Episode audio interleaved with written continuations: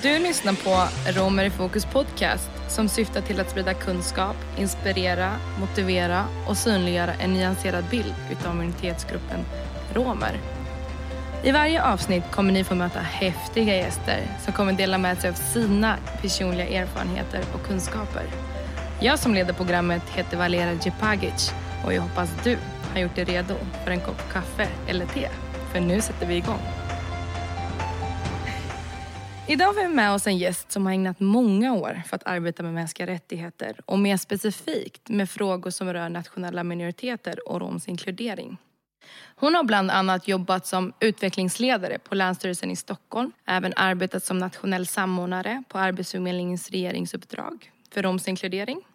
Så kort och gott kan vi säga att vår nästa gäst har lång arbetserfarenhet inom byråkratins värld. Låt oss välkomna Mirelle Gyllenbäck. Tack så mycket. Hur känns det att vara här? Spännande. Lite nervös faktiskt. Men eh, innan vi sätter igång Mirelle, Ja. eh, är det dags att få lära känna dig. Yes. Med tre snabba frågor. Ja. Eh, och de är väldigt enkla reglerna. Ja. Du ska, jag ställer en fråga och du har 30 sekunder på Oj, dig att svara. Okej, får se om jag hinner. Oh. Och det har också kommit till min kännedom Mirelle att du gillar att laga mat, stämmer Oj, ja, det, ja absolut. Det är ingen hemlighet. det? Okej, men då kan vi börja med fråga ett. Ja. Ehm, vilka delar behövs, eller ingredienser behövs för att göra en bearnaisesås? Eh, dragon och eh, olja. Ingenting annat? Eh, äggula. Inget mer? Ja, Alla ingredienser. Ja. Eh, nej men det är väl eh, olivolja, eh, äggula, dragon och eh, lite sån här senap är det väl? Fransk senap. Det, kanske, det låter Men är det inte... Alltså jag tror att det är lite... Nej, jag kanske tar, nej, det är inte alls vad dum jag är. Det är inte alls eh, senap. Men dragon är det ju. Alltså kryddan dragon. Och, Ja. sen, och smör. Okej, så um, Ja. om du fick äta en maträtt resten av ditt liv, vad skulle det vara? Råbiff. Råbiff? Ja. Varför då? Nej, men det är väldigt gott och det är liksom eh, just en klassisk råbiff när det är så kapris och äggula och, och så. Det tycker jag är väldigt, väldigt gott. Och det är liksom så väldigt många olika smak. Alltså råbiffen i sig, alltså köttet är ganska plain. Men sen med alla tillbehör så blir det väldigt, väldigt gott. Och sen med pommes till. Eh, så tredje frågan är, om eh, du var fast på en öde ö Ja. och du fick välja vem du vill eller vad som helst som skulle komma till den här ön, Ja. vad skulle det vara? Min hund. Inte din... Jo, han också. Jo, absolut. Min man Michel. Michelle. Ja. Ja. Och Yes. hunden också. Och hunden, han kommer med på köpet. Ja, Okej. Tvärtom kanske. Ja, exakt. Hunden plus. Hoppas han inte lyssnar på det. Alltså. Men till de som inte känner Mm. dig, eh, Mirelle. Låt oss ta det från början. Vem är, vem är Mirelle Gyllenbäck? Oj, en svår fråga. Men eh, född på 80-talet, 80-talist. Ja. Eh, och jag tror ganska mycket att jag är barn av liksom, min tid. Eh, vi har velat göra karriär eh, och ganska så individualistisk tror jag ändå på ett sätt. Eh, och så. Men ja, född och uppvuxen i Stockholm.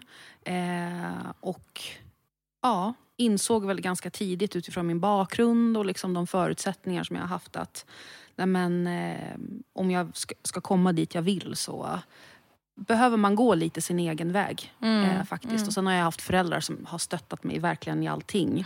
Eh, men att liksom så, vara målinriktad. Mm. Men eh, du sa gå din egna väg, så vad har varit din egna väg? Eh, nej men just att eh, alltså plugga vidare eh, har väl varit lite så. Eh, idag vet jag att det finns jättemånga, om vi nu ska komma in på det ämnet, men många romer som pluggar vidare, absolut. Men jag vet många som har dolt sin identitet, alltså väl i universitets och högskolevärlden men också i arbetslivet. Men eh, för mig har det aldrig varit en sån för mig har det varit en självklarhet att vara öppen eh, om min romska eh, identitet. Ehm, men du sa att du pluggade. Vad, vad var det du pluggade för något? Och varför valde du att Ja. plugga det du pluggade? Ja. Eh, jag tror att det var en slump faktiskt. Jag har pluggat lite olika saker. Men jag har bland annat pluggat journalistik för Ja. att jag har varit intresserad av att skriva. Och därför du brukar sitta på den här sidan? Ja, precis. Men nu insåg jag att det lät ju väldigt... Eh, det, var inte, det lät lite så... Eh, inte elakt, men det lät lite konstigt att börja en podd och säga så. Eh, lite, så höga tankar har jag inte om mig själv. Nej, men man ska vara, man ska Ja. vara säker på vad man är Ja. grym på, tycker Ja. jag. Mm. Ja, nej, men jag har pluggat journalistik bland annat, mm. etnologi och eh, offentlig rätt. Och offentlig rätt är ju en del av eh, juridik. Mm. Eh, och liksom mm. så här, ja, men hur, alltså, hur, hur, eh, hur, och det har ju gett mig verktyg och kunskap i hur man kan jobba inom myndigheter eh, och, eller liksom kommuner. Mm. Eh, och liksom förstå de liksom, regler eh, och lagar man har att förhålla sig till. Mm, mm. Mm. Och det har ju ändå gått rätt så bra för dig. Du har ju ändå varit i myndighetsvärlden i ungefär tio år kan man säga. Ja, tio år blir det faktiskt nu 20... Ja, ungefär tio år blir det. Så att jag trivs ja. jättebra i liksom byråkratins värld. Och tycker det är också roligt med, med, med de ramarna. Mm, och mm. när man också jobbar i en myndighet ett tag så lär man ju sig också känna hur olika typer av myndigheter fungerar. Men också att det finns en, ofta en, ändå en ganska röd tråd. Oavsett vilken myndighet du kommer till eller kommun så finns det ändå någonting fast du behöver förhålla dig till. Mm. Och det, det gillar jag, att, mm. att liksom just jobba eh, inom byråk, byråkrat, byråkratin. Men också ja. att man är styrd av någonting. Och alla myndigheter är ju styrda av liksom, av regeringen, liksom av de olika departementen. Och jag tycker det är väldigt intressant att se liksom hela den kedjan. Från att vi får uppdrag på en myndighet och till att liksom vi får vara med och får eh, liksom, eh, tolka hur ett uppdrag ska genomföras mm. tills liksom, det verkliga genomförandet mm. till att rapportera det här åter till liksom, mm. regeringskansliet. Jag tycker det är en liksom, spännande kedja. verkligen. Och det är väldigt intressant att du nämner det för vi ska ju mm. gå in på lite uppdrag som, som ja. speciellt du har jobbat med ja. som rör nationella minoriteter. Ja. Men innan vi går in där så, så jag är lite intresserad. Vad var det som väckte, för du har ju haft mm. ett intresse för mänskliga rättigheter och specifikt ja. nationella minoriteter sen du gick i högstadiet och gymnasiet. Ja. Ja. Hur kommer det sig? Liksom? Vad, vad var, det som, var det något som hände? Eller vad, vad var ditt engagemang för just de här frågorna? Alltså jag tror nog att det är en kombination av många olika saker. Men mm. dels genom eh, min egen pappa och att han liksom var ja, men engagerad i de här frågorna eh, när jag var liten. Eh, men också hur jag såg att eh, hur lite kunskap det fanns om det här eh, i, liksom, ja, men i skolan och eh, ja, liksom i undervisningen. Och den, un, den kunskapen eller som förmedlades var ofta ganska onyanserad. Mm. Men också väldigt, väldigt liten och bristfällig. Mm. Eh, och exempelvis romer under förintelsen, man nämnde knappt det. Kanske liksom någon mening i marginalen. Mm. Och jag visste ju också att romer hade varit med eh, liksom under, eh, föll offer för liksom, nazismen. Eh, redan, alltså, jag visste, jag hade inte så mycket kunskap, jag var mm, ganska liten. Mm, men jag mm. visste ändå, jag hade fått höra om min pappa. Mm. Och det här var ju också, det här var ju över 20 år sedan då bland annat eh, förra statsminister Göran Persson var, var med och initierade den här boken om detta må ni berätta som jag vill minnas spreds till alla skolor i hela Sverige. Okay. Och Det var liksom ett sånt initiativ som kom bland annat från honom, inte bara honom, men mm, bland annat mm. från honom. Eh, och där också där man bara liksom skrev om romer liksom i marginalen. Mm. Så att jag tror att det var någon, någonstans där också. Det i kombination med liksom min pappas också intresse och att han var liksom engagerad i, i de här frågorna. Så, man kan säga, så jag kan tolka det mm. som att eh, när du såg den här kunskapsbristen mm. så ja. var det något som väcktes inom dig och du kände Absolut. att du ville... Sen kanske inte jag Eh, eftersom jag var så ung så mm. var, var det väl inte så klara tankar. Liksom. Men, Men absolut, någonting, det sådde ett frö ja, i alla fall. Ja. Absolut. Och på gymnasiet också när jag såg liksom hur, ja, men hur lite kunskap det fanns och mm. hur man pratade om romer. Liksom. Mm. Jag kommer ihåg en gång en, en, en tjej som jag var ganska nära kompis med. Mm. Vi var i samma ålder, eller vi gick i samma klass. Och hon kände ju mig och jag tror till och med att hon hade varit hemma hos mig någon gång. Jag, jag, mm. jag tror det, det här är typ 20 år sedan. Ja. Men då kommer jag ihåg att hon kom fram och hon visste ju ändå liksom, hur jag var och sådär. Och sen kom hon ändå fram till mig och frågade Mirelle, kan du fråga, har du guldringar som du kan sälja? Kan du fråga din pappa om han har guldringar? Och det var så här, Va? Men var det, försökte ja. hon skämta eller var hon seriös? Nej, utan det var, var väl att hon gjorde den kopplingen. Liksom. Och ändå fast jag liksom, alltså, gick i skolan och var ganska bra i skolan och mm. liksom var som vem som helst. Mm. Så, så var den här liksom, den här bilden av romer som några som håller på mm. liksom med, ja, med, med, med ja, guld. Ja, med guld och, eller liksom med olika liksom handlar mm. och liksom så.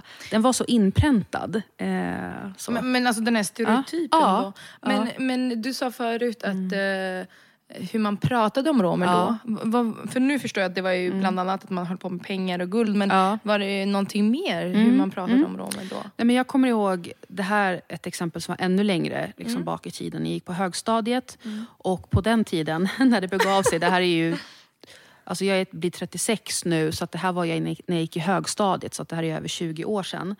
Men då kommer jag ihåg att det var en lär, vi, sk- eh, jag tror jag gick typ sjuan, åttan, högstadiet i alla fall. Och sen så, då fanns ju inte, det- fanns ju inte så projektorer på samma sätt som idag. Eller liksom att man slår upp på en sån här, vad heter det? Projektor. projektor på Ja, det sättet. Utan att då kom man ju med liksom en TV in i klassrummet. jag minns det, till och med Ja, jag upplevde ja. det. Ja. Och då kommer jag ihåg att det var en lärare som kom in och vi skulle ha någon lektion, jag minns inte vad det var. Men han kom in med den där TVn för vi skulle väl kolla på någonting. Och då var det stökigt i rummet. Det var i klassrummet. Varpå han säger någonting i stil med att vad är det här för tattarfasoner? Alltså någonting i sånt stil. I, i sånt, någonting i det. Eller så här, det ser ut som tattare har varit här. Alltså någonting sånt. Och då jag så här, och det här var ändå en, ganska, en skola som ja, men ändå var ganska... Alltså det var en bra skola så. Mm, Men man hade ändå den här, inte inställningen till romer, det vill jag inte säga. Nej. Men det kom så spontant. Men kan Och du det- tro att det var ja. normaliserat att prata om romer på det sättet? På Ja, och jag tror också att just den här personen då som var, vad kan han ha varit då? 45-50. Mm. Alltså man är alltid barn av sin tid oavsett vilket ja. sammanhang man än är i. Och det här var en sån grej som de säkert sa i hans familj och Mm. i hans uppväxt. Och som hade liksom följt med att ja, men är det stökigt, är det smutsigt, ja, men då är det, ser det ut som ett tattarnäste eller Mm. är det zigenare, alltså inom citattecken nu, som har varit här. Eh, så även om man var ganska medveten i Mm. andra typer av frågor. Eh, så så det är liksom såna exempel som ändå jag bär med, har burit med mig och som har ändå, tror jag, format mig till att vilja informera eh, och också skapa liksom en mer nyanserad bild än just det här som många liksom får med sig eh, från, sina, liksom, från barnsben. Men när du hörde en sån Mm. här kommentar, var det någonting som hände med dig i den tiden? Alltså jag tänker hur du reflekterar över dig själv som en rom eller din Mm. romska identitet. Eh, eller förstod du så här, okej men den här personen han, han behöver kunskap. Eh, Eller förstår du hur jag menar? Mm. Ja. Att, hän, var det någonting som hände inom dig? Mm. Eh, att du blev så men oj, jag associeras inte med det här och Ja. därför vill inte jag berätta att Ja. jag är rom eller liknande. Eller, Ja. Hur kunde Nej, men det det ha jag ut vet var att ibland kunde jag tänka, alltså nu, nu var jag ett barn då, Mm. men att jag vet att ibland, och det kommer jag ihåg, att jag kunde tänka att men är det så här det är? Så här, det kanske är rätt det de säger. Det kanske är att det blir på något sätt en så här själv, självuppfyllande profetia på något sätt. Att säga någonting, något om dig eller något om din grupp många, många gånger. Till slut blir det en verklighet för dig också. Så vid några tillfällen vet jag, nu när vi liksom pratar om det här nu, att det här var så här, ja men så här kanske det är. Det kanske är så. Men Som- gud. ja. Men tänk vad sjukt egentligen, Ja. för du vet ju hur det såg ut hemma hos Ja, dig och ja. du vet hur du Ja. levde och ändå Ja. så, så hade hans ord, eller den här Ja. personens ord, så stor betydelse. Ja. Och det här är ju liksom alltså antiziganism i sin liksom... Vassaste form. Ja, verkligen. Att det liksom går in i... Det, det går in i ens undermedvetna Ja men precis. Mm. Men skulle du säga, alltså, eftersom att det här du sa ungefär 20 år tillbaks Ja. och idag, nu arbetar du ju även med det här på eh, professionellt. Ja. Men jag tänker utöver det, hur upplever du samhället om du får reflektera som är rom i, i det svenska samhället idag? Ser du några skillnader eller likheter i hur man betraktar eller pratar med romer? Eh, både i social media men också eh, med arbete och så vidare. Och så vidare. Alltså det här tycker jag tror jag man skulle kunna prata jättemycket om. Mm, och väldigt ja. länge. Å, å ena sidan absolut bättre, å andra sidan nej, inte så mycket bättre. Alltså jag tror ändå medvetenheten på något sätt genom att Alltså, jag tänker typ public service har ändå ett uppdrag idag att synliggöra alltså, romer och de nationella minoriteterna och att liksom ändå skapa en mer nyanserad bild. Så jag tror ändå att alltså, produktioner gör ändå liksom avtryck. Mm. Men å andra sidan så vet jag att att många personer tror att romer är ett, eh, liksom utsatta ja, tiggare på gatan. Eller bara finska romer med kjol. Och jag har haft faktiskt förmånen att, att föreläsa för jättemånga gymnasieungdomar eh, de senaste åren. Och som kommer från liksom, eh, olika gymnasier i hela Sverige. Och då har jag liksom föreläst för dem om just liksom romers alltså bakgrund i Sverige, historia i Europa, hur man har blivit behandlad. Tagit upp liksom några årtal, visat upp några exempel från media, liksom hur, romer, hur man framställer romer. Jag brukar ibland visa liksom en skräckfilm som är jättehemsk där det är en romsk kvinna som då är hon är alltså i den här eh, skräckfilmen som är hemsk, men hon mm. De utmålar henne till häxa som kastar över såna förbannelser över en, över en, över en tjej. Då. Mm. Eh, är det här fördomar då i filmen? Eh, ja, absolut. Men det här, absolut, det är fördomar. Men ja. det här var en alltså, ganska stor film för typ 10-12 år sedan. Den heter Aha. Drag Me To Hell och den är, ganska, alltså, ganska obe den är väldigt obehaglig. Mm.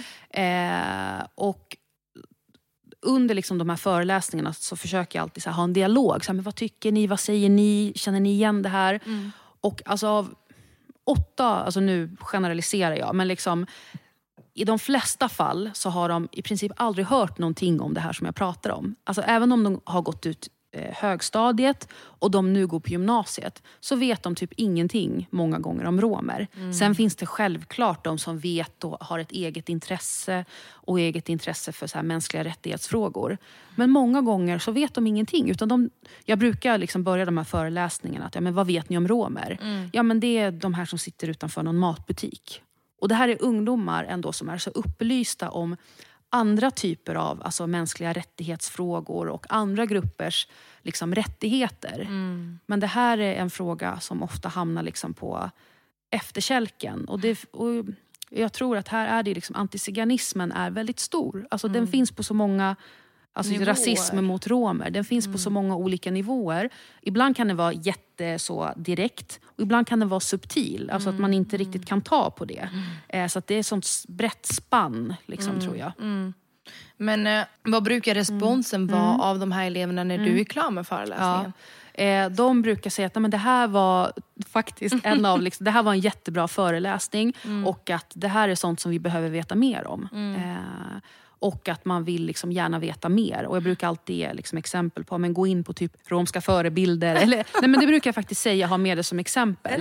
Absolut. Och visa på att den här liksom onyanserade bilden som många gånger förmedlas ut i samhället. Och också ibland av, alltså nu jobbar jag ju själv på en myndighet och mm liksom är byråkrat, tycker jag själv, liksom ut i fingerspetsarna. Och jag, är, alltså jag är väldigt stolt över att jobba mm. inom staten och på en svensk myndighet. Mm. Men en onyanserad bild som går ut också från mm. myndigheter. Och där är det jätteviktigt att inte prata alltid om romer som grupp, att romer mm. är så här. Utan också liksom förklara att det finns olika omständigheter. Alltså jag är väldigt liksom noggrann mm. många mm. gånger med alltså hur man uttrycker sig. För att, ja. Men det du sa precis att det är en onyanserad bild. Ja. Uh, men vad, när du säger det, ja. vad menar du då? Ja. Nej, men alltså, vad, vad, ja. vad, refererar du ja. till? till ja, men exempel det här att alla romer är utsatta för antiziganism. Mm. Att eh, kanske romska kvinnor är förtryckta. Mm. Eh, att romer inte fick komma in i bostäder förrän på 60-talet. Mm. Det finns inga romska akademiker. Det finns jätte jättefå romer som är ute i arbetslivet. Mm. Och det stämmer, alltså det stämmer inte. Alltså under mm. de åren som jag har ändå jobbat med de här frågorna mm. och känner många romer så kan jag verkligen liksom säga att det inte stämmer. Nej. Sen finns det såklart många mm. som har det svårt och som lever liksom i en utsatt situation. Mm. Men jag vill ändå liksom hävda att det beror inte alltid på deras romska identitet, att de är romer. Utan det beror kanske på att de har eh, låg utbildningsbakgrund, att mm. de kanske bor i ett socioekonomiskt utsatt område. Men typ ja. det här, jag, mm. jag, kan uppleva att man är inte bara rom. Mm. Du har inte bara din romska identitet. Ja. Du är ju kvinna, ja. du är man, eh, du är högutbildad, du är eh, en arbetare. Du är, men alltså man har olika identiteter så det är inte bara den romska identiteten. Nej. nej. Och, det, eh, ja, precis. Och att liksom, de här identiteterna liksom samspelar ju också. Mm. Så att när jag är på jobbet, nu har jag ju verkligen haft liksom förmånen att jobba med de här frågorna. Men jag jobbar med de här frågorna för att jag har liksom ett intresse för mänskliga rättigheter och hur kan man mm. jobba med det här och hur kan man implementera det här i kommuners verksamhet som ofta är jättekomplexa. Jag tänker mig, romer är ju inte en enhetlig grupp och det ser ju olika ut i olika delar av landet också. Mm. Vad menar du då? Ja men att eh, behoven kan ju också skilja sig åt. Det är inte så att alla romer är i behov av arbetsmarknadsinsatser. Mm, alltså så, mm, utan mm. Vissa personer vissa individer kanske är mer i behov av insatser som handlar om alltså att, ta tillvara, att ta tillbaka sitt språk eller sin kultur. Mm. Medan andra har liksom behov av att alltså komma ut på arbetsmarknaden. Mm. Så att det här att liksom klumpa ihop romer som grupp Alltså det behöver man också göra för att få saker och ting att bli förståeliga. Att Mm, kunna förstå. Men det är inte alltid det bästa. Liksom så. Men Mirel, Mm. eh, är det också, ska man ta hänsyn till också att det finns olika romska grupper Mm. i Sverige också? När, när du nämnde det som du nämner nu. Alltså Ja. Mm. Jag menar att, att det finns ju olika romska grupper som har kommit till Sverige under olika årtionden. Ja. Och därmed också mött olika utmaningar. Ja. För du nämnde tidigare att det fanns att inte alla romer Mm. eh, har varit utanför bostadsmarknaden. Men en viss del har ju. Mm. Ja. Till exempel, de fick ju inte tillgång Ja. till bostadsmarknaden eller arbetsmarknaden. Ja. Eh, skolan fick de ju heller inte tillgång Ja. till. Men det gäller ju inte alla de romska Nej. grupperna. Precis. Till exempel eh, Balkangrupperna som kom på 90-talet. Ja. De har inte stött på samma utmaningar och därför är inte i behov av samma Nej. eh, typ av åtgärder eller Nej. resurser idag. Och, Eh. precis. Och där tror jag att det är viktigt att när man jobbar med de här frågorna att man också har en förståelse för den kom komplexiteten som finns. Mm. Att, att bara liksom prata om att, att alla romer fick tillgång till skolan i Sverige på 60-talet. Mm. Det, det är en verklighet. Det är verklighet för en grupp av romer. Mm. Men om jag pratar om min pappas släkt, alltså min pappas familj. De gick i skolan. Mm. Eh, de hade bostäder. Men sen hade de såna yrken Mm. som gjorde att de levde liksom ett, vad ska man säga, vissa delar av året ett kringresande liv. Mm. Eh, och sen var ju inte de alltid öppna om sin romska identitet. Så att det, är ju, det är ju en annan sida. Eh, så för mig är det viktigt att det här med 60-talet, jätteviktigt att romer fick tillgång till skolan. Det är en, viktig, det är en jätteviktig del av den svenska historien och svenska historiebeskrivningen. Lika viktig som de andra romska gruppernas liksom, historia är. Mm. Ja, Alltså, så oavsett om man är en rom som tillhör Balkangruppen, Ja. Kelderash, Lovari, resande, Ja, ja. finsk rom, så är fördomarna hos motparten detsamma när du säger att du är rom. Ja. Ja, det, det tror jag. Och eh, jag vet också på jobb, alltså på jobb och jag tänker i många olika sammanhang. Så, alltså bilden finns ju att romer är en grupp. Alltså, man, är liksom, man är gemen, man har samma liksom, typ bakgrund och erfarenhet. Men romer är ju som... Det finns ju så många grupper och lika många grupper så finns det lika många individer och erfarenheter och liksom olika synsätt och perspektiv. Eh, och ibland får jag frågan så här, ah, men vad är det som förenar romer? Ge mig några saker. Det finns ju de här sakerna som för mig ibland är lite av så här en efterhandskonstruktion. Alltså att man, det här är någonting som man har konstruerat i efterhand för att kanske skapa ett gemensamt vi. Och det är typ flaggan, eh, den här sången Gilem Gilem och sen att det finns en, den här eh, internationella romadagen. Och jag tycker det är jättebra att de finns. Men det är ju någonting som har skapats i efterhand enligt mig. Även om jag tycker de här, det är jätteviktigt för synliggörandet, superviktigt. Men för mig, om du skulle fråga mig att, men vad är det som förenar alla romer oavsett om de är 90 eller 20 eller 30 eller om man är högutbildad, inte har någon utbildning, kvinna, man. För mig är det just det här att behöva förhålla sig till sin identitet. Det är någonting som alltså går, alltså det går som en alltså röd tråd genom... Alltså, sen finns det självklart undantag, men jag har jobbat med de här frågorna så många år och träffat så många romer med olika bakgrund. Men just det här att, ska jag våga säga vad jag är? Om jag säger vad jag är, kommer det innebära konsekvenser för mig i mitt privatliv eller arbetsliv? Det är om det är något som förenar alla romer så är det verkligen det där. Och ofta, det vill jag verkligen poängtera och alla liksom unga som lyssnar. Ofta händer det ingenting. Alltså folk är så här, jaha okej, jaha, okej du är det. Men den där känslan ändå, att behöva tänka. Det, det tar ju ganska mycket tid. Alltså det av en själv också, att behöva processa i, i liksom sammanhang. Att, att behöva parera, att behöva liksom ligga tre steg före. Eh, jag tror att det är inte bra. Nej. Liksom. Nej men är det inte Mm. också det vi kallar för minoritetsstress? Ja, absolut. Det kan vara minoritetsstress. Absolut. Att Det här behöva liksom tänka på att vad, vad, vad, kan det hända något? Eh, behöver jag liksom, om jag berättar om vad jag är, ska jag, behöva, ska jag verkligen behöva berätta min hela släktshistoria, alltså exempelvis. Jag kan ju Eh, verkligen relatera till det. Ja. För ibland, eh, jag är ju öppen med min Mm. romska identitet och tycker att alla borde vara det. Ja. Eh, även fast jag förstår man, är, Mm. man har rädsla i kroppen. För precis det som du Ja. berättade, de här tankarna. Eh, men ibland kan jag känna i vissa situationer att berättar jag att jag är rom, vet motparten vad Mm. Ja. det innebär att vara rom. Jag är inte Ja. Mm. från Rom, Italien, jag är inte från Rumänien. Nej. Utan jag är rom och jag är född och uppvuxen i Sverige. Ja. Så i vissa situationer kan jag känna att jag orkar inte dra en historielektion. Nej, för jag exakt. vet inte hur motparten kommer reagera. Nej, precis. Eh, och det var precis det som du nämnde. Ja. Och jag kan rela- verkligen relatera Ja, till det. Och det där känner jag också verkligen igen det där att om någon liksom har frågat om det eh, så har jag ibland, eh, vet jag vid något tillfälle bara sagt att nej men jag är svensk för att jag har inte orkat med de här, just de här följdfrågorna. Mm. Att ska jag behöva sitta, jag är nu i ett annat sammanhang, ska jag verkligen behöva sitta en halvtimme och förklara Mm. eh, vad jag är och romernas historia och 1862 hände det här. Alltså, mm. Jag ska inte behöva göra det. Nej, verkligen inte.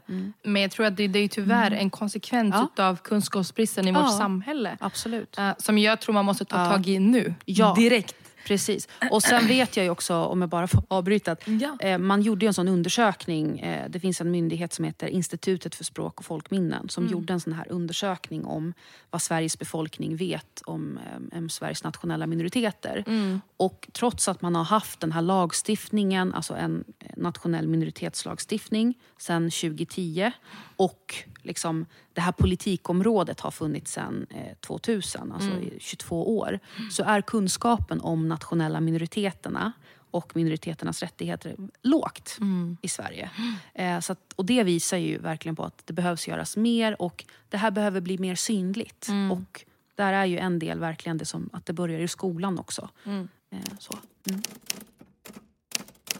Visste du att år 2012 antog riksdagen en samordnad och långsiktig strategi för romsk inkludering som gäller under åren 2012 till 2032?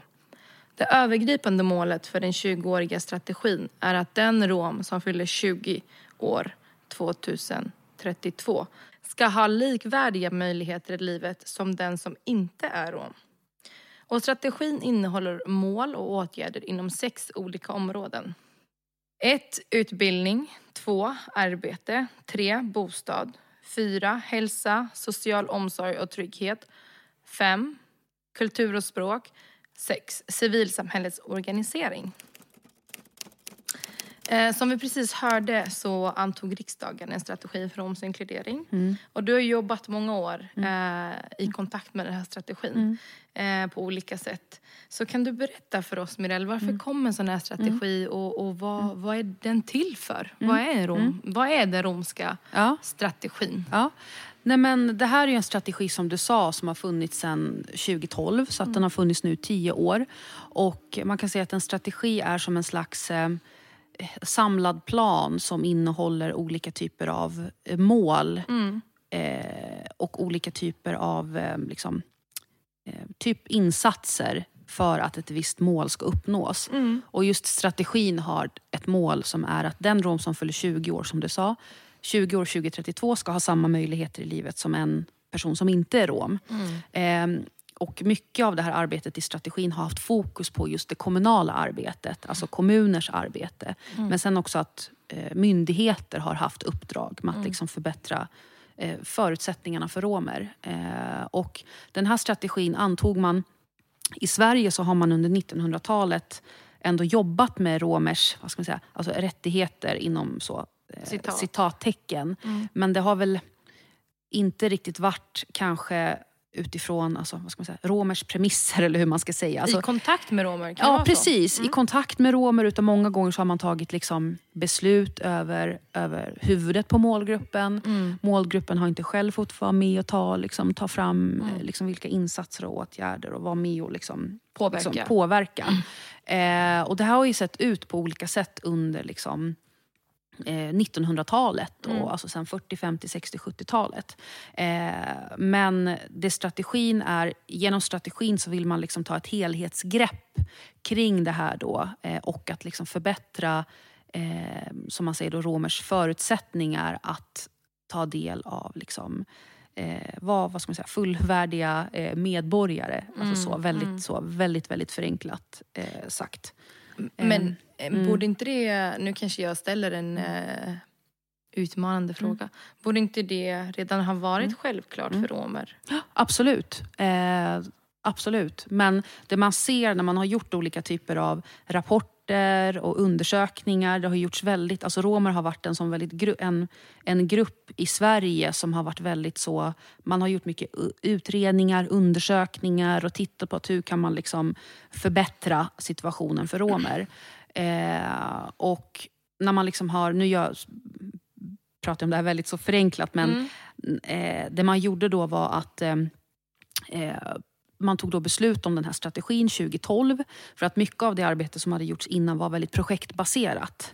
Eh, man hade jobbat med olika liksom, projekt tillsammans med romer men när det inte längre fanns finansiering, när det inte fanns pengar längre, då tog ofta projekten slut. Även om de hade varit framgångsrika. Ja. Var det här projekt då inom den kommunala verksamheten och inom myndighetsvärlden? Eller vad menar du för projekt? eh? Ja, både och. Liksom. Både alltså, på kommunnivå, på myndighetsnivå, alltså på olika nivåer. Och jag tänker också alltså, för civilsamhället också. Men just det här att liksom, pengarna tar, alltså, när pengarna tar slut så finns det liksom ingen fortsatt eh, ja, men en Ja, men det tar fortsättning. stopp. ja, Ja, ja, eh, precis. Alltså pengarna är ju en drivmotor. det är en morot. Ja, Eh, absolut. Och innan strategin då så fanns det en annan det fanns en så här statlig delegation för romska frågor. Och i ett av deras, det de verkligen tryckte på i, den här, då, i det här slutbetänkandet var då att man, sa, man kom med många olika förslag till det här. Men det man bland annat lyfte var att eh, det behövs en, att det krävs en generation för att, nu minns jag inte exakt ordagrant vad det står, men för att eh, liksom minskade välfärdsgap som kan finnas eh, och att liksom förbättra romers förutsättningar. Eh, och man kan säga att det är grunden också till strategin och att den är 20 år. 20 år är ju en generation och det är det man då tänker behövs för att romer ska kunna få liksom, bättre möjligheter. Mm. Men den har ju pågått nu under Ja. tio år. Ja, precis. Vad har man gjort under de här tio Ja. åren inom strategin? Och vilka Ja. Mm. omfattar, för när vi säger romsk inkludering, omfattar det alla romer? För vi var ju inne på det förut. Eller, precis. Mm. eh, är det, men, men ja, hur ser det ut? Ja. ja, och det är det som är lite grejen med, med, med, med strategin. Är att strategin omfattar ju inte alla romer. Att bara för att du identifierar sig som rom betyder ju inte, du, betyder ju inte det att du är en, en, en målgrupp för strategin. Utan strategin har ju som målgrupp individer som kan befinna sig i ett socialt eller ekonomiskt utanförskap eller som kan bli utsatta för diskriminering. Och kvinnor och barn är också prioriterade. Så det är ju liksom långt ifrån alla romer som, vill jag säga, eller inte alla romer som befinner sig i ett sånt utanförskap. Men utifrån den då målgruppen så skapar man också olika typer av insatser och åtgärder. Både på kommunal nivå men också på statlig nivå. Men det jag också verkligen vill trycka på att det som är skillnaden idag och om man jämför med liksom vad jag kan se eftersom jag ändå jobbar på en myndighet. Tidigare har man pratat, och också innan strategin, så pratade man ganska mycket om så här, ja, men vad är det i romers kultur och liksom, vad är det som gör att de inte kommer in i samhället. Medan nu vänder man fokus och tittar på liksom ett rättighetsperspektiv som man pratar väldigt mycket om. Och Det betyder i praktiken att ja, men man tittar på Eh, man tittar på, vilk, man tittar på liksom vilket ansvar det offentliga, alltså kommuner, och regioner och myndigheter har för att romer ska kunna liksom, få sina rättigheter tillgodosedda utifrån lagstiftning. Och där har vi ju liksom nationella minoritetslagstiftningen som ändå är en viktig del i det här. Ja, som Så- vi också kommer gå in Ja. på snart. Ja. Om när du får berätta skillnaden mellan minoritetslagstiftning och strategin. För det är ju Ja. en skillnad. Ja, Precis som absolut. du nämnde. Men eh, det som jag tycker är väldigt intressant är ju, eh, jag som är rom, ehm, jag kan ju bli utsatt för diskriminering. Det betyder inte per automatik. Nej. Om jag sitter här och precis hört talas om den här romska eh, strategin Ehm, kan jag bli påverkad på något sätt? Kan jag bli inkluderad? De som Ja. lyssnar, kan det Ja. omfatta dem? Och på vilket sätt kan det Ja. omfatta dem? Nej, men jag tänker att om man är nyfiken på det här, om man är ung Mm. och lyssnar på det här, då tycker jag faktiskt att man ska ta kontakt med sin kommun. Eh, och det kan ju vara lite svårt, så, men, ta kontakt med kommunen, vem ringer jag? Men man kan ju liksom kolla på hem, alltså kommunens hemsida Mm, och kanske liksom googla nationella minoriteter och sen kommunen, Mm, eller rom, romsk inkludering och kommunen. Och liksom fråga.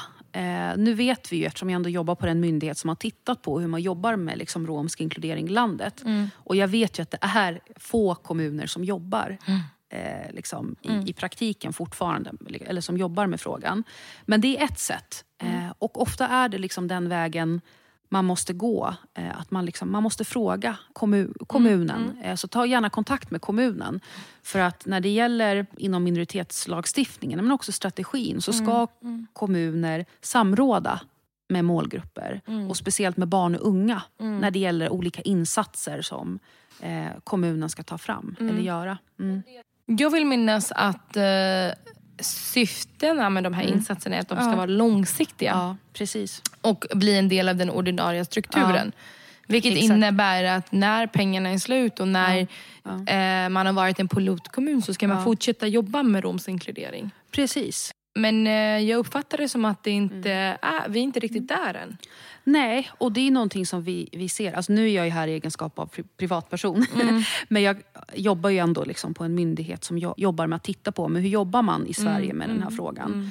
Och det kan vi ju se både från de här pilotkommunerna som hade pengar mellan 2012 till 2015. Sen mellan 2016 till 2020, då var det fem nya kommuner som hade ett, ja, ett liknande uppdrag att jobba med frågan. Och där är det ju som du säger att ett av liksom målen med de här pengarna och arbetet var ju att det skulle in liksom i strukturen, alltså ordinarie strukturer i kommunen. Och att det också skulle bli någonting naturligt och inte projekt. Utan, Ja. att, utan att det ska vara en självklarhet för kommunerna att jobba med romsk inkludering och att få in det här liksom perspektivet. Men det vi har sett både utifrån den första perioden med pilotkommunerna och också den andra perioden med utvecklingskommunerna är att när pengarna tar slut, då är det svårt att liksom få en fortsättning eh, i det här arbetet. Men vad tror du att det Ja. beror på? Förlåt om jag avbryter. Ja. Nej, men mycket är just finansiering. Att alla frågor i en kommun egentligen... Alltså jag tror inte att det är någonting som är särskilt för den här frågan. Men det behövs finansiering. Och det behövs också personer som jobbar med frågan. För att de här frågorna är inte en fråga som, går, alltså som löser av sig självt eller som rullar på av sig självt. Utan det måste finnas en person eh, i, i dagsläget i alla fall. Sen hoppas jag att det inte behöver vara så om 10, 20, 30 år. Men i dagsläget, så, för att det ska hända något med frågan, så behöver det vara en person som har frågan på sitt bord. Mm. Förstår vad du menar. Men om du får eh, reflektera själv. Mm. eh, tror du att målet går att uppnå? Att 2032, att en rom och en icke-rom kommer ha likvärdiga möjligheter och rättigheter i livet? Ja, men det är en vision som finns och jag hoppas verkligen det. Eh, och Det som jag tycker är jätteviktigt att säga här också är att, för nu kanske det finns unga som lyssnar på det här och som kanske tänker att ja, men har inte jag samma rättigheter som en person som inte är rom? Och självklart har den personen exakt samma rättigheter, exakt samma rättigheter i samhället som vilken annan. Men det är liksom rapporter som har gjorts genom åren och undersökningar visar är att romer har liksom sämre förutsättningar. Eh, och att är man också öppen med sin identitet så kan det bli svårare. Men kan man säga så att de här förutsättningarna, Mm, Eh, att de har sämre förutsättningar som är en konsekvens av historien mot romer? Är det, Mm. Ja. kan, man, kan man dra den kopplingen? Absolut. Och det är därför romer... I, ja, I vissa fall, men Ja. inte i alla fall. Och det, då vill jag liksom återkoppla lite till det. Att, Alltså en människa är ju komplex. Alltså man är ju inte bara sin, liksom, sin, eh, sin romska Identitet, identitet. Utan man är ju också alltså, kvi, kvinna, man och, man liksom har och allt det vägs ju in. Liksom. Men jag tänker ro, romer som grupp Ja. om man tittar på historien Ja. och liksom eh, assimileringspolitik Ja. och eh, förtryck, diskriminering och utsatthet mot olika rom, romska grupper genom historien har ju lett till en struktur. Det har ju liksom funnits en strukturell, och det måste vi alltså verkligen liksom ändå eh, slå fast att det har ju funnits en strukturell diskriminering mot romer oavsett vilken romsgrupp man än pratar om i Mm, Sverige under 1900-talet. Alltså, vi har ju haft en assimileringspolitik i Sverige som har varit ganska alltså, Rough.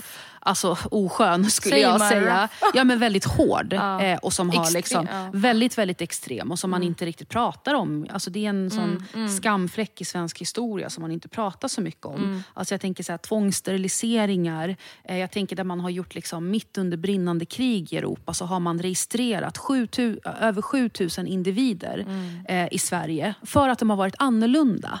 Eh, och och liksom för att man har kanske levt ett annat liv, man har haft ett annat språk, man har sett ut på ett, på ett lite annat sätt. Mm. Så att på det sättet så finns det ju liksom, har det ju funnits en, en strukturell liksom, diskriminering som går som en röd tråd. Mm. Eh, så. Och Sverige är ju alltså ett fantastiskt land där liksom, vi har gratis liksom, skola exempelvis. Mm. Så på det sättet har ju alla de möjligheterna. Liksom. Mm. Sen kanske man behöver vissa mer hjälp på vägen. Men det gäller också liksom att ta tillvara på de möjligheter som finns. Tycker Ja. jag. Ja, för jag som är född och uppvuxen Mm. i Sverige har ju... Alltså jag har på, mött på utmaningar genom livet Mm. som inte bara har med min romska identitet att göra. Ja. Eh, men jag har ju ändå haft möjligheten till att gå till skolan. Ja. Och, och speciellt, jag sätter mig i en kontext, alltså i en europeisk kontext där jag varit i kontakt med andra romer från andra delar av Europa. Eh, och bara den här delen med skolan och sko, hela skolsystemet är ju statligt Ja. finansierat. Ja. Det är en möjlighet som både som svensk eller rom eller eh, liksom fransk eller spansk och eh, svenska medborgare har tillgång till. Det är ju jättefantastiskt. Och det, mina föräldrar brukar säga att du borde vara tacksam att du är född och uppvuxen här för du har fått otroligt många möjligheter. Ehm, och, och då tänker jag som en individ. Och det är precis det som vi pratade om innan. att ehm, man är ju inte bara sin romska identitet. Nej. Men för mig är den ju otroligt viktig, min Ja. romska identitet. Och har ju format mig på många olika sätt. ja, precis. Ehm, Men jag, nej men jag, jag håller verkligen med, med eh, dig om det. Och Det är så viktigt att liksom det perspektivet kommer också fram. Och Jag tänker också, alltså, alltså bara valet av studier. Alltså jag tänker att jag har jobbat på en myndighet i över 12 år. Alltså Det har format mig jättemycket. Och format mitt sätt att tänka och mitt sätt, och mitt sätt att vara. Och Jag skulle ju kunna vara liksom jättebitter mot vad liksom, svenska staten har gjort mot liksom mina släktingar. Men det är bara jag som skulle vara bitter av det. Jag måste ju förhålla mig till det. Eftersom det är, liksom, det är en del av min historia. Och jag kan vara ute och prata liksom så här. Men jag är samtidigt liksom väldigt stolt över hur... Alltså, över att vara svensk. Verkligen. Jag tycker Sverige är ett jättefint land. Alltså det är ju mitt land så. så det låter som en så kärleksförklaring till Sverige. Nej men alltså det finns så många möjligheter. Ja. Eh, mm. Alltså speciellt om man sätter det i ett Ja. annat kontext, Ja. till exempel i ett europeisk kontext eftersom det är liksom Precis. där jag kommer från senast. Ja. Och vara en svensk medborgare i ett annat land. Ja. Alltså då, alltså hela jag var överväldigad över hur svensk jag är. Ja. I en annan kontext Ja. utanför Sveriges gränser. Ja. Och jag vet inte om alla relaterar till det men för mig var det ju så Alltså när jag, var, när jag bodde i Budapest, då var det ju det var så viktigt med min svenska identitet. Ja. Det var så himla otroligt. Ja. Jag är svensk. Ja. Jag är född och uppvuxen i Sverige, jag är svensk. Ja. Eh, och så fort jag såg en svensk på stan där, eller hörde någon prata svenska, då skulle jag springa fram och bara Är du också Ja. från Sverige?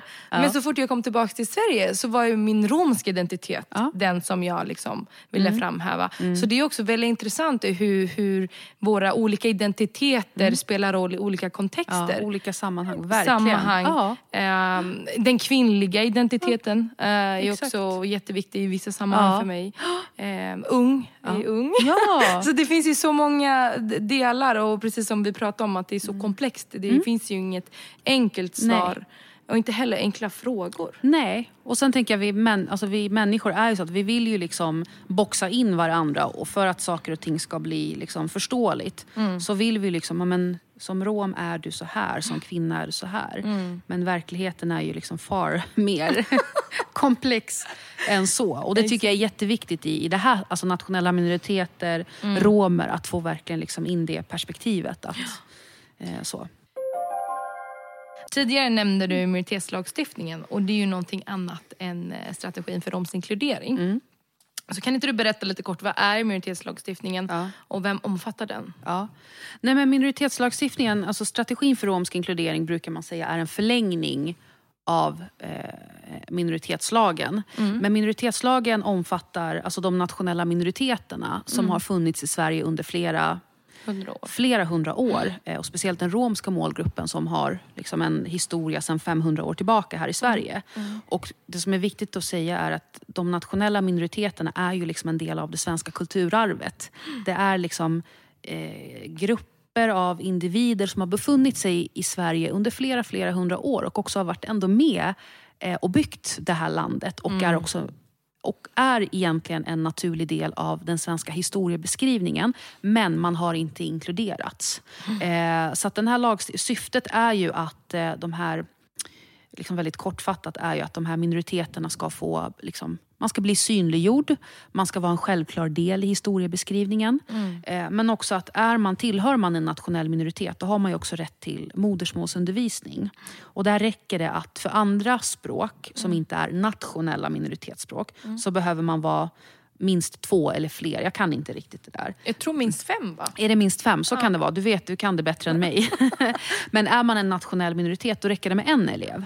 Så det är det som är, man har liksom fördjupade rättigheter utifrån det här och också utifrån då språklagen. Om jag eller Mm. de som lyssnar identifierar sig som en av de fem nationella minoriteterna, vad, vad kan de göra? Vad blir det för nytta för dem? Hur, Mm. Ja. hur ska de... Ja, men jag tänker exempelvis det här att, eh, med språket, att man har rätt till modersmålsundervisning. Det här att eh, med delaktighet och inflytande, att man har rätt att vara delaktig i liksom Eh, och det här är liksom mer komplext än vad vi ba- vi bara kan prata om i den här podden. Eller liksom få ner, annars jag skulle kunna prata hur mycket som helst.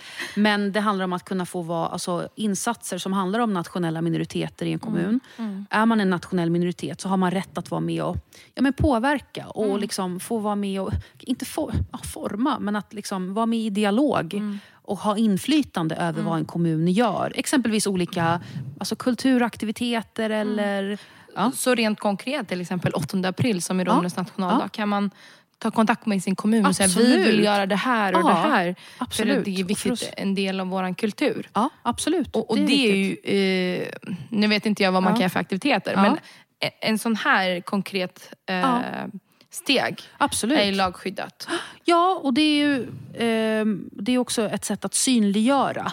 Alltså, det är också en jätteviktig del i liksom, minoritetslagstiftningen. Att man ska synliggöra språken och man ska synliggöra kulturerna. För de är ju liksom en naturlig del. Eh, de har ju funnits i Sverige så väldigt, väldigt länge. Liksom. Eh, så. Men sista frågan gällande Mm. minoritetslagstiftningen. Visst är det kommunerna som har det här ansvaret? Mm. Eller också myndigheter? Ja, alltså det ser lite olika ut vart Ja. i landet det är. Men det är liksom som vi säger förvaltningsmyndigheter. Så att det är ju alltså kommuner, myndigheter och regioner. Okej. Eh, men sen ser det liksom lite olika ut. Och man kan säga att den här lagen består av förstärkta rättigheter. Alltså det finns de här allmänna bestämmelserna, heter det. Och sen finns det förstärkta rättigheter. Och allmänna bestämmelser gäller liksom i alla kommuner, alla myndigheter och alla regioner. Och det är exempelvis det här med samråd. Exempelvis att man ska ha möjlighet att eh, eh, Samråda med sin kommun. Samråda med sin kommun exempelvis. Och sen har vi särskilda fördjupade rättigheter som rör förvaltningsområde då för finska, samiska och meänkieli. Och där har man särskilda rättigheter där det gäller, när det gäller språk och kultur. Och särskilt kopplat till, till, till eh, förskola och till äldreomsorg. Väldigt, väldigt så Ja. kortfattat. Och det här, ja, Och det finns mer att läsa om det här. Så, ja. ja, vi kan, jag kan lägga in länkar Ja, för de som är mer jättebra. intresserade. Mm. Nu har vi kommit till den sista biten och eh, jag har ju ställt otroligt många Mm. frågor till dig. Eh, Så nu kommer vi över till en del där du ska ställa frågor till mig. Ja, vad spännande. Men jag funderar på, jag, för jag tycker också att du, du är verkligen en förebild. Och liksom, tack. nej, men, du, nej men på riktigt, jag säger inte det liksom för att vara snäll utan jag tycker verkligen det. Att du, liksom har gått, att du går i bräschen och också att eh, nej men du är en förebild för liksom många, alltså inte bara romska tjejer men liksom för tjejer och kvinnor överlag. Men jag tänker att vad, är din, vad har din driv, drivkraft varit? Liksom att, att vara att liksom, du har ju ändå eh, alltså, utbildat dig och du har varit liksom ett år i Budapest nu och gått en, liksom, en utbildning. Vad är din drivkraft? Wow, alltså först och främst tack så himla mycket för dina fina ord till mig.